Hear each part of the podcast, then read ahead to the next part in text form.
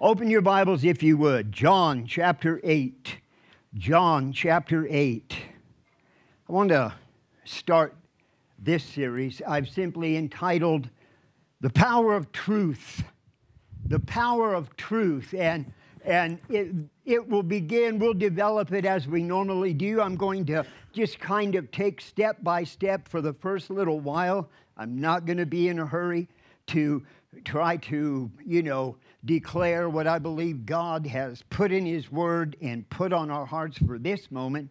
The power of truth. This morning, I want you to consider, though, with that thought in mind, the power of truth. I want you to consider with me our need for freedom. Our need for freedom. So we have the power of truth. So somewhere in there, truth is going to be involved. But we, you know, to understand the power of truth, I do believe that we need to understand first and foremost our need for freedom. Amen. So, John chapter 8. Um, recently, we, my wife and I, were able to uh, go to Tennessee over the, that's where we were gone actually the last two Sundays. We flew out the Sunday before last and we came back home late. It was one of those. It, it was, it, it was last week.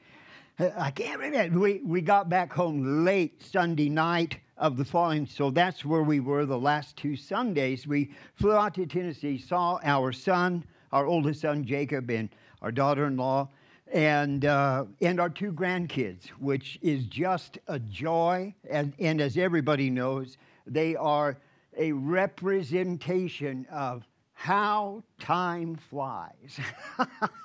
they're just, you know, they're amazing little, they're becoming little people now.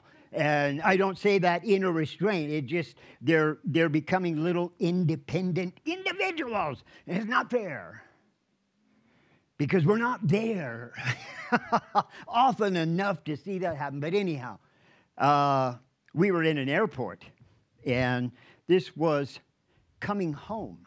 So we were, can you remember? It's an airport, everybody knows it's an airport. And we, Cynthia and I are sitting at the gate waiting, you know, just not much to do. So you're hanging out waiting to be released to go onto that plane. And here come a couple of people. There was an older gal and what looked to be her daughter. Her daughter was in a wheelchair and a sky cap, you know, one of the folks that help people around, sky cap pushing her in this wheelchair up to the gate where we were. I, you know, it was Cynthia who, uh, my wife, who, who noticed this first.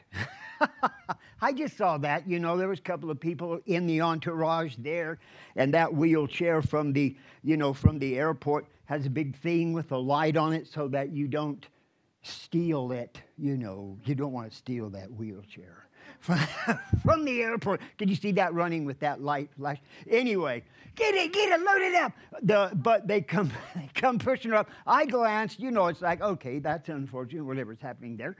Uh, I didn't pay any attention to it. But before long, that gal gets up. Skycap left her there. They go, and she's just sitting there with what I, what I assume was her mom. Uh, there, she's much older, and this gal's probably mid 30s. I don't know, something like that. So she stands up, this gal, out of that wheelchair, looks around, and is going to make her way to a little store, you know, a little newsstand thing over there across the way while she's waiting for the plane. I, uh, I'm not even paying attention. But then Cynthia says to me, Here goes this gal. She says, I think that girl's faking it. I said, What? She said, I think that girl's faking it. So, you know, so I watched her, and here she goes. You know, she's doing this number. This, she doesn't have a cast on. She didn't have an ace bandage on. She didn't have anything on, indicating, but she's doing this number. And she's making her way, and I thought, that's terrible, babe. How could you say, you know, something like that? I think she's faking it. So I watched her, and I thought, you know, I think you're right. it just didn't look right. It just didn't look right. But okay, who cares? That's her thing. I'm not sure. Whatever she did, she went over there and she comes back And this time it's kind of this number here. You know, she's moving quicker now. You know, she got her little thing, whatever she wanted at the store, uh, sits back down in her in her wheelchair. Okay, kind of funny, a little bit lighthearted there, a little bit of entertainment. Comes time, load the airplane. We get on the airplane. Of course, she gets to go on first because she's in a wheelchair. her and her mom. So they go on all that stuff and not paying, I'm really not paying attention anymore at all. It's just like, whatever, you know, we got real life and, you know, whatever. So, plane's up in the air, and before long, people are having to go to the restroom. Here comes this gal right down the line, man. She's going to the restroom three or four times. And the more you see her, the healthier she is getting. You know, she can, she's got now, she got a little spring in her step walking back and forth to that bathroom. And I thought, geez, what, what a, what a lie. Why, you know, that is crazy. I've never seen anything quite like that, so adamant, so blatant. And I thought, geez, oh, Pete, why? Why would a person do that? I mean, it's not like I'm dumb. You know, I know why a person would do that, but why would a person do that? Purposely put a limitation on their life. Purposely put a restriction on their life. Purposely put a form of restriction, of limitation, of bondage, that that lie promotes, why would a person voluntarily do that? Well, there's, pro- there's probably a lot of reasons. We know the obvious reason is so that she can get on the plane first and get her choice, you know, and their choice, however it is, of the best seats, whatever that is, okay, you know, people do what people do.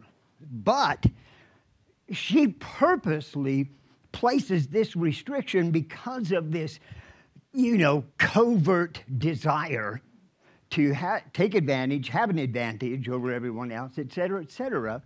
But it took her a while to, you know, to be able to express freedom. from that lie. It just seemed like she held on to it long enough for the airplane to get into the air. And then, slowly but surely, she worked herself into freedom. Moving freely back and forth, talking to people, you know, waving. She's going to run for office. I don't know. She's doing good. Well, that kind of started to stir my heart about the power of truth. And honestly, church, the, the power of truth is indeed to produce freedom. The power of truth, as we're going to read and we're going to learn in the days to come, is really the ultimate goal of truth, especially when it comes to the kingdom of God, is to bring about freedom.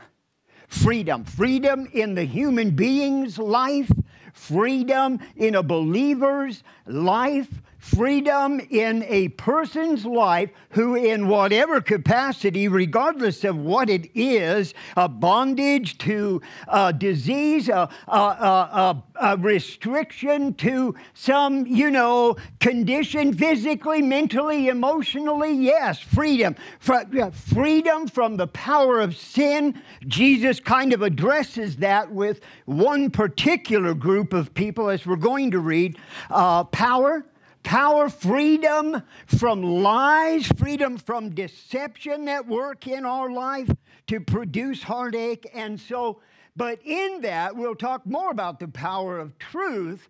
But this morning, what I want to address is well, our need, our need when it comes to freedom. What is our need for freedom? What do we need, church?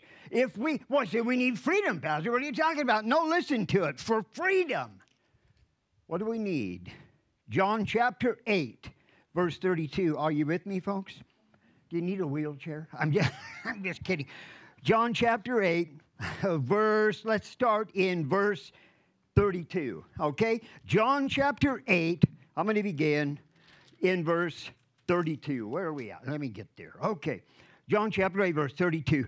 Uh, yeah, well, let's just go back up. Am I where I need to be? Let me check that. Yes. This, I may be reading the wrong Bible. This might be uh, the pearl of great price. John 30, here we go.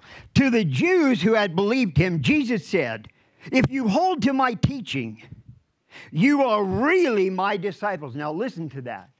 It's very specific. He's been speaking, he's been preaching. Previous verses tell us that even while he's teaching, some of the crowd that are, you know, traditional Hebrew, they are forgiveness. We accept that. So we know that. Okay? But there's freedom, guys, in other areas of our life that we're going to have to continue to pursue. That involves having to continue to get to know truth. And Jesus is saying, I'm going to send you somebody that's going to help you with that. It must be so. In John chapter 16, we won't take the time to go there. We will go there next week. But in John 16, he says, It's to your advantage that I go. Listen, guys, don't be upset don't become confused. Don't be, you know, discouraged. Don't lose heart. He tells them in John 6, he says, it's for your benefit. It's to your experience. It's to your advantage that I go away. Because if I go, the Father is going to send the Comforter, the Spirit of truth, who will guide you in all truth. So it's not just enough to say, I read my Bible. The question on this one is great. Thank God, don't stop doing that. But the rest of your life, what are you listening to? Who? Ooh, Pastor, don't start that. Who? This is a politically free statement. Who are you listening to?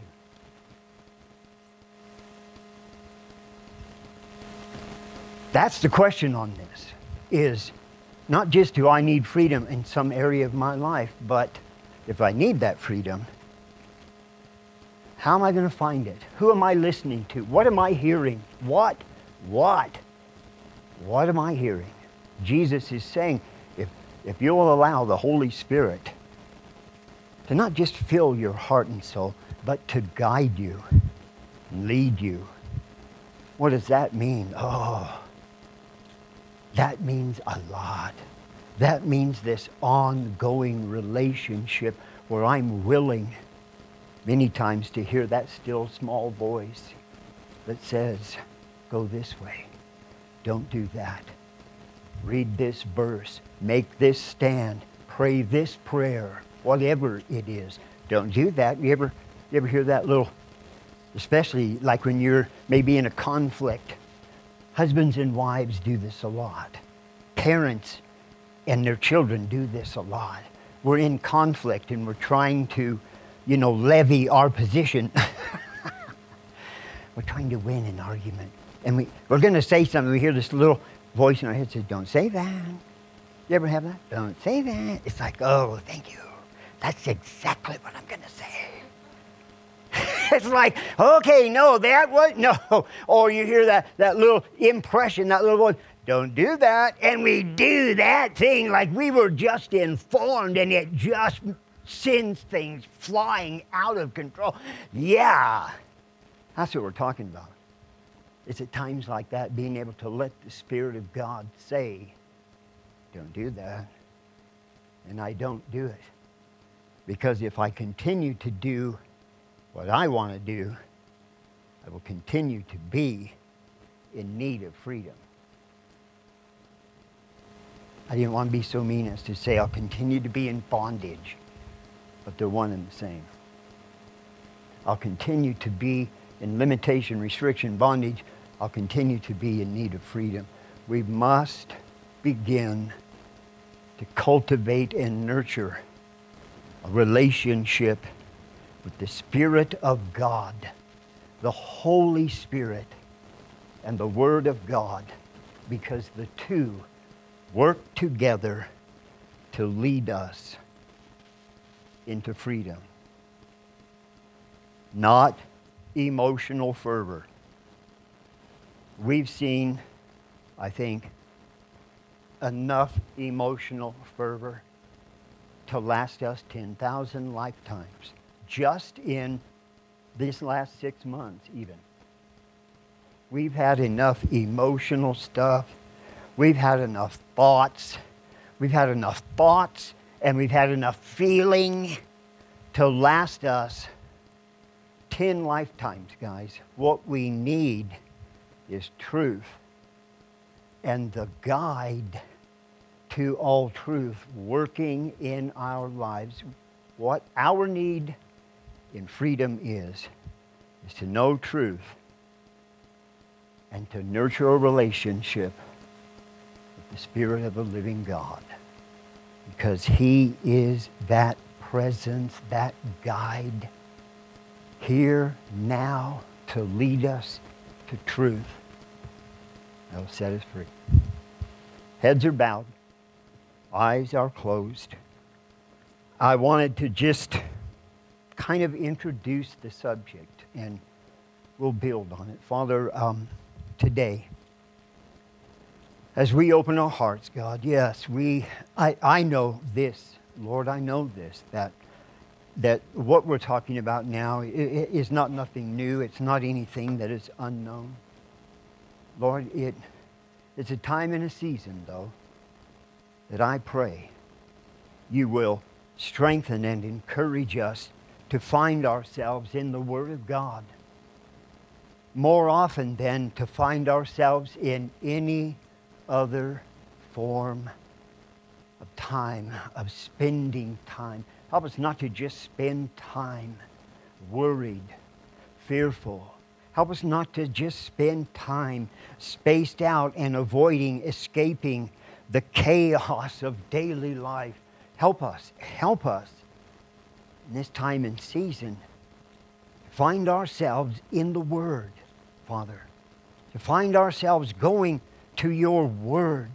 And at that time praying and asking, let the Comforter, let the Guide, let the Holy Spirit work in me that I can know that truth, that what I'm reading, I can know, and it can begin to work in me to produce the freedom necessary in my life and through my life, Lord, possibly into the lives of those around me, especially those I love and I'm in, in contact, my circle of influence, Lord.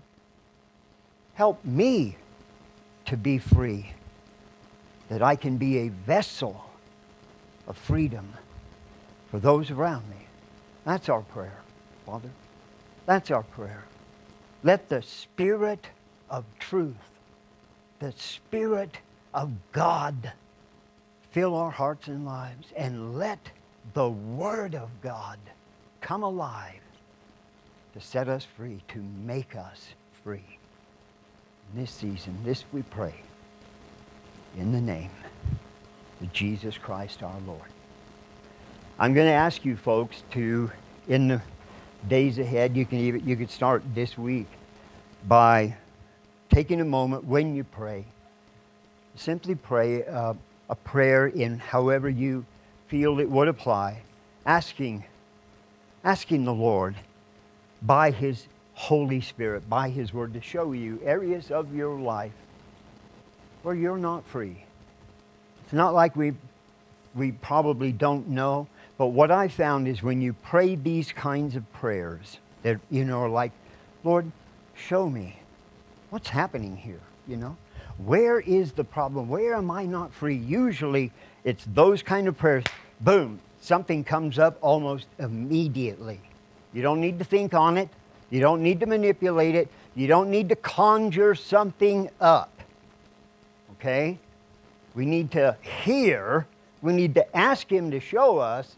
And when He does, I want you to jot that down. I want just to jot it down. You don't have to go on showing everybody, look, what I'm in bondage to. But I want you to. Sorry. But, uh, you know, I, eh, however, you, I'm not trying to put something heavy and say, this is how you have to pray. I'm just saying, I would suggest and I would ask you that between services, guys, you would start praying, show me. Show me where I need freedom. Show me where I'm in bondage, where I'm in, you know, being limited or restricted. Show me. And typically speaking, it comes almost immediately. Jot that down. And, and, and just let that, then bring it with you, not to, like I said, not to share, but that you have it. Because we're going to begin to pray very specific prayers for freedom as we work through this. Amen? Okay, that's all I have to say about that. Thank you. God bless you. You can go home if you want to. You don't have to, you can stay here. but you are officially dismissed. God bless you guys. Have a great week. Stay out of trouble. Amen.